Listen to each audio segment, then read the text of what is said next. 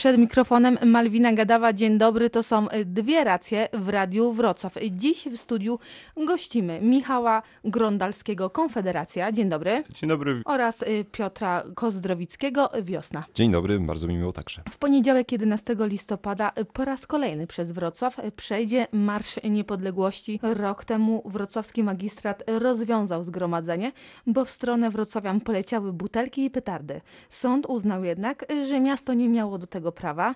Co zrobić, żeby to wydarzenie nie dzieliło, tylko łączyło wrocławian? Pan Michał Grondalski. Tak, przede wszystkim z racji powiedzmy już stażu w organizowaniu Marszu Niepodległości bezpośrednio w Warszawie, jestem w tym roku będzie siódmy rok em, uczestnictwa w straży, już zebraliśmy e, duże doświadczenie jako strażnicy zresztą z całej Polski. Em, No, na podstawie Rozumiem, jakby... y, że pilnuje pan po prostu bezpieczeństa na Marszu Niepodległości. Dokładnie, no Straż Marszu zajmuje się bezpośrednio e, porządkiem na tym, żeby wszystko przebiegało e, bezpiecznie e, i nie dochodziło do e, incydentów.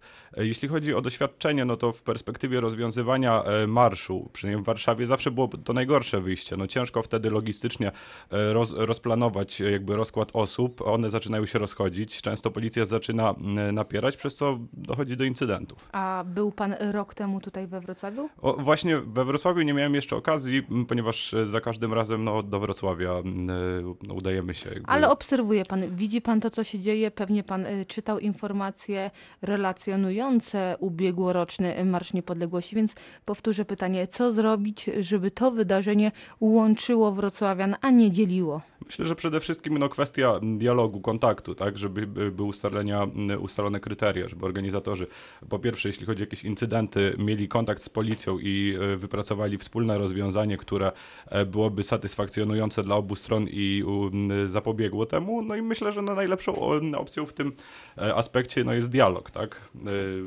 porozumienia, żeby, no, jeśli chodzi o jakby moją perspektywę, no, święto niepodległości, w tym roku e, 101 rocznica. E, Zau, zauważmy, że jakby te 100 lat niepodległości nie przyszło wcale tak łatwo, ponieważ pierwsze 20 lat to okres po I wojnie światowej, kiedy podnieśliśmy się z zaborów, e, kiedy jakby no, zlepek Polski z państw zaborczych rozkradziony, rozmontowany, jeśli chodzi o przemysł, to było 20 lat. Później druga wojna światowa, wiele ofiar Polaków, morderstw, e, zniszczenia. Potem okresy ciężkiej komuny. Dopiero teraz my jesteśmy pierwszymi e, pokoleniami Polaków, które mogą się tą niepodległością e, cieszyć. I myślę, że w tym aspekcie powinniśmy szukać e, takiego konsensusu, żeby patrzeć na to z tej perspektywy, żeby 11 listopada każdy Polak mógł wyjść dumnie z flagą Polski i jakby też zamanifestować i odnieść się do refleksji właśnie niepodległości Polski. A co o Marszu Niepodległości sądzi wiosna? Pytanie do pana Piotra Kozdrowickiego. No niestety fakt, że Marsz Niepodległości zamiast łączyć dzieli tak naprawdę jest, jest oczywisty i gdyby nie to pewnie nie, nie byłoby nas tutaj dzisiaj. E, I tak naprawdę za każdym razem przy organizacji tych marszów niepodległości, nie tylko we Wrocławiu, ale także w innych miastach Polski, e, niestety mieliśmy do czynienia z różnymi incydentami, z złamaniem prawa, z odpalaniem rad, z rzucaniem butelkami, kamieniami i tak. E, Te incydenty były opisywane i wielokrotnie one były choćby katalogowane w, w wielu raportach, między innymi publikowanych przez Biuro Rzecznika Praw Obywatelskich. E, Oczywiście każdy ma prawo do, do manifestowania i, i prawo do organizacji marszu jest jakby jednym z najbardziej naturalnych praw e, w demokratycznym państwie, ale no ważne jest to, żeby egzekwować także wszystkie inne przepisy, między innymi przepisy porządkowe.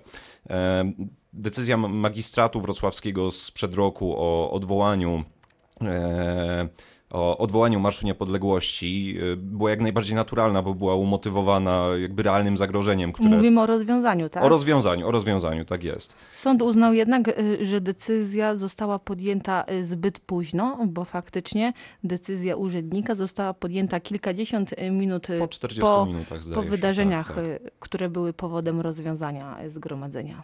E, Tak, i, i to jest z pewnością jest też ważna lekcja dla nie tylko Wrocławskiego Urzędu, ale wszystkich innych jednostek samorządu terytorialnego w Polsce, że trzeba działać szybko, jeżeli e, obserwuje się jakiekolwiek przypadki łamania prawa.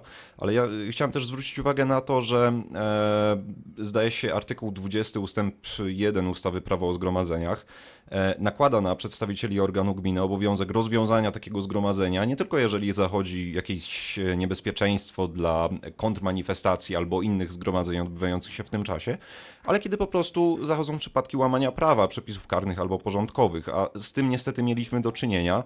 E, swoją drogą wiemy już, że e, wrocławski magistrat zamierza odwoływać się od e, tej decyzji sądu, złożyć apelację.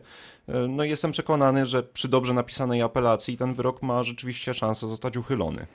Rzecznik Praw Obywatelskich kilka dni temu przedstawił raport dotyczący właśnie wrocławskiego Marszu Niepodległości. Autorzy raportu doszli do wniosku, no, że taką główną grupę marszu stanowią osoby dojeżdżające spod wrocławskich miejscowości, a kolejną silną grupę uczestników stanowią kibice Śląska Wrocław. Jest pan jednym, jak pan już tutaj powiedział, jednym z organizatorów y, marszu. Zgadza się pan y, z tą tezą? Myślę, że jak najbardziej. No, my ludzie z mniejszych miejscowości nie są w stanie, e, powiedzmy tak podniośle, jak w większych miejscowościach, e, no, w tym przypadku we Wrocławiu czy w Warszawie, e, przeprowadzić takiej manifestacji. Mm, Więc jest dużo, dużo sygnałów. Również przy wyjazdach, które organizujemy, zgłaszają się ludzie z poza Wrocławia, z okolic, więc myślę, że ta teza jak najbardziej jest słuszna. Czy według Pana Państwa oczywiście przekonują, że Marsz Niepodległości to nie jest tylko impreza, to nie jest tylko wydarzenie, w którym y, biorą udział y, na przykład y, kibice piłkarscy, ale to też jest wydarzenie, w którym biorą udział całe rodziny? Jak najbardziej tak, jest wiele, bo tak, no, skupiamy się często na jakichś incydentach. No, jeśli chodzi na przykład o Wars- Warszawę, zawsze zadziała statystyka, że jeśli mamy 100 tysięczny tłum, zawsze może dojść do incydentu, po to też my jesteśmy jako Straż Marszu, żeby zapobiegać jakimś niebezpieczeństwom. I chciałem pana zapytać bezpośrednio, czy miał pan okazję być na marszu, nie wiem, we Wrocławiu, w Warszawie, obserwować e, jakby to zjawisko tak bezpośrednio. Mm, Tak, tak. E, W Warszawie czy, czy we Wrocławiu? We Wrocławiu akurat tutaj na miejscu. E, Tak, i, i jeśli chodzi tak bezpośrednio o pańską autopsję, a mnie właśnie takie powtarzane slogany, Powiem szczerze, że obserwując wrocławski marsz, zdaje się dwa lata temu, nie, nie rok temu, czułem się autentycznie zagrożony. To znaczy, widać było wulgarne okrzyki podnoszone w stronę przechodniów albo kontrmanifestacji, e, latały butelki. Raz nie widziałem akurat, ale by- być może w tym momencie ich nie było. No więc na, na własne oczy też widziałem wielokrotnie no, łamanie przede wszystkim przepisów. Uważa Pan, że to nie jest impreza dla rodzin? może dla odważnych rodzin jest, no ale no w, w obecnej sytuacji trudno tam czuć się całkowicie bezpiecznie.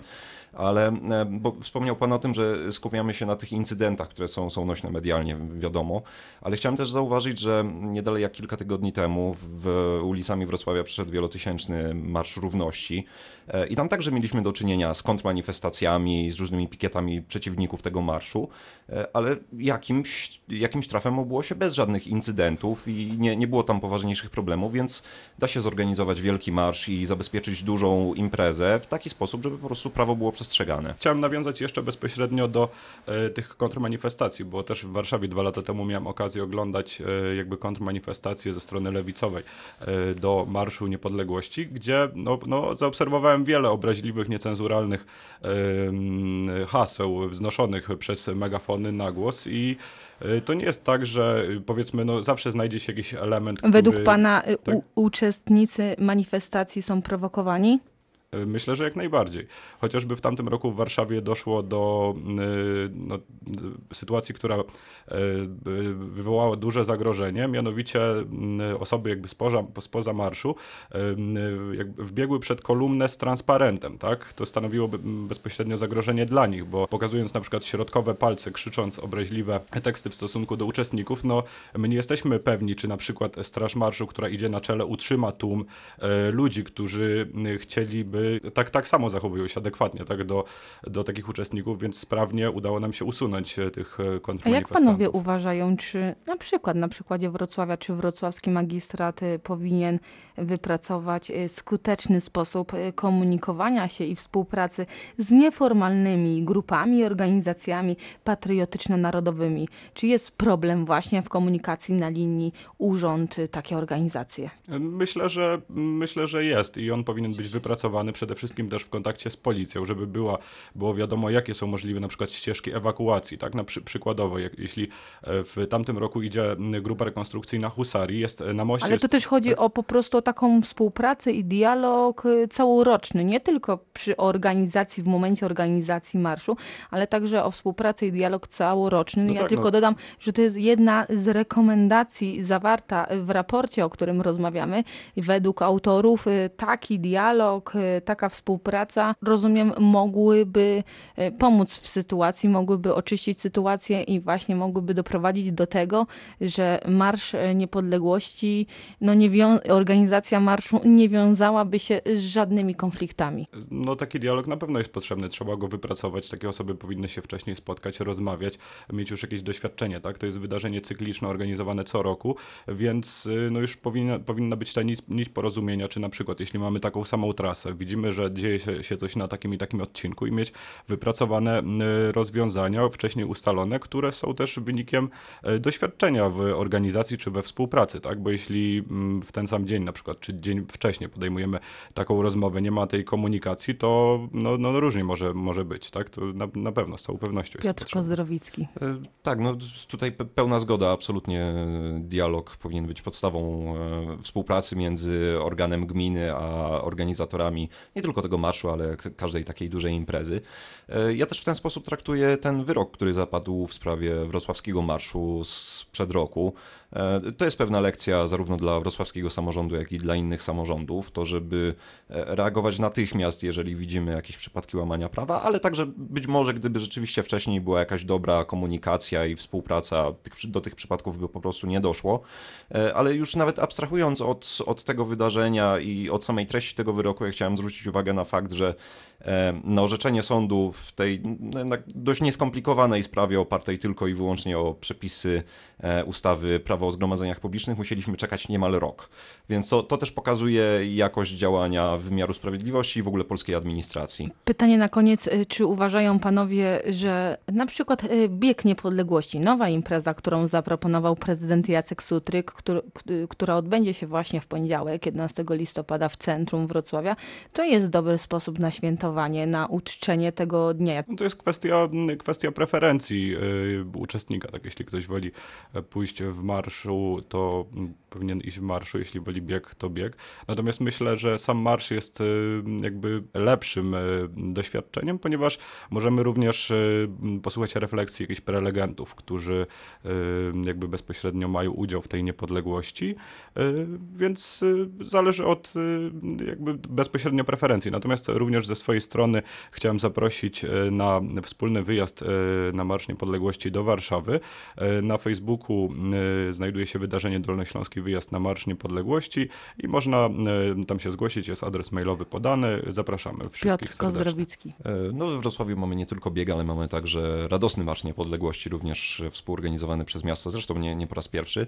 No, a poza tym jest, jest wiele różnych innych imprez, rozmaitych odczytów, pokazów filmowych, koncertów, więc z pewnością każdy, każdy może wybrać coś dla siebie. I właśnie o to chodzi w tym święcie. Nie, niekoniecznie wszyscy musimy się ze sobą zgadzać i iść w jednym wielkim marszu. Każdy może wybrać sobie u- wydarzenie, w którym chce uczestniczyć, ale ważne jest to, żeby każdy mógł się czuć bezpiecznie. Dziękuję bardzo. To były dwie racje w Radiu Wrocław. Dziś w studiu gościliśmy Michała Grondalskiego z Konfederacji oraz Piotra Kozdrowickiego z Wiosny. Dziękujemy bardzo. Dziękuję bardzo.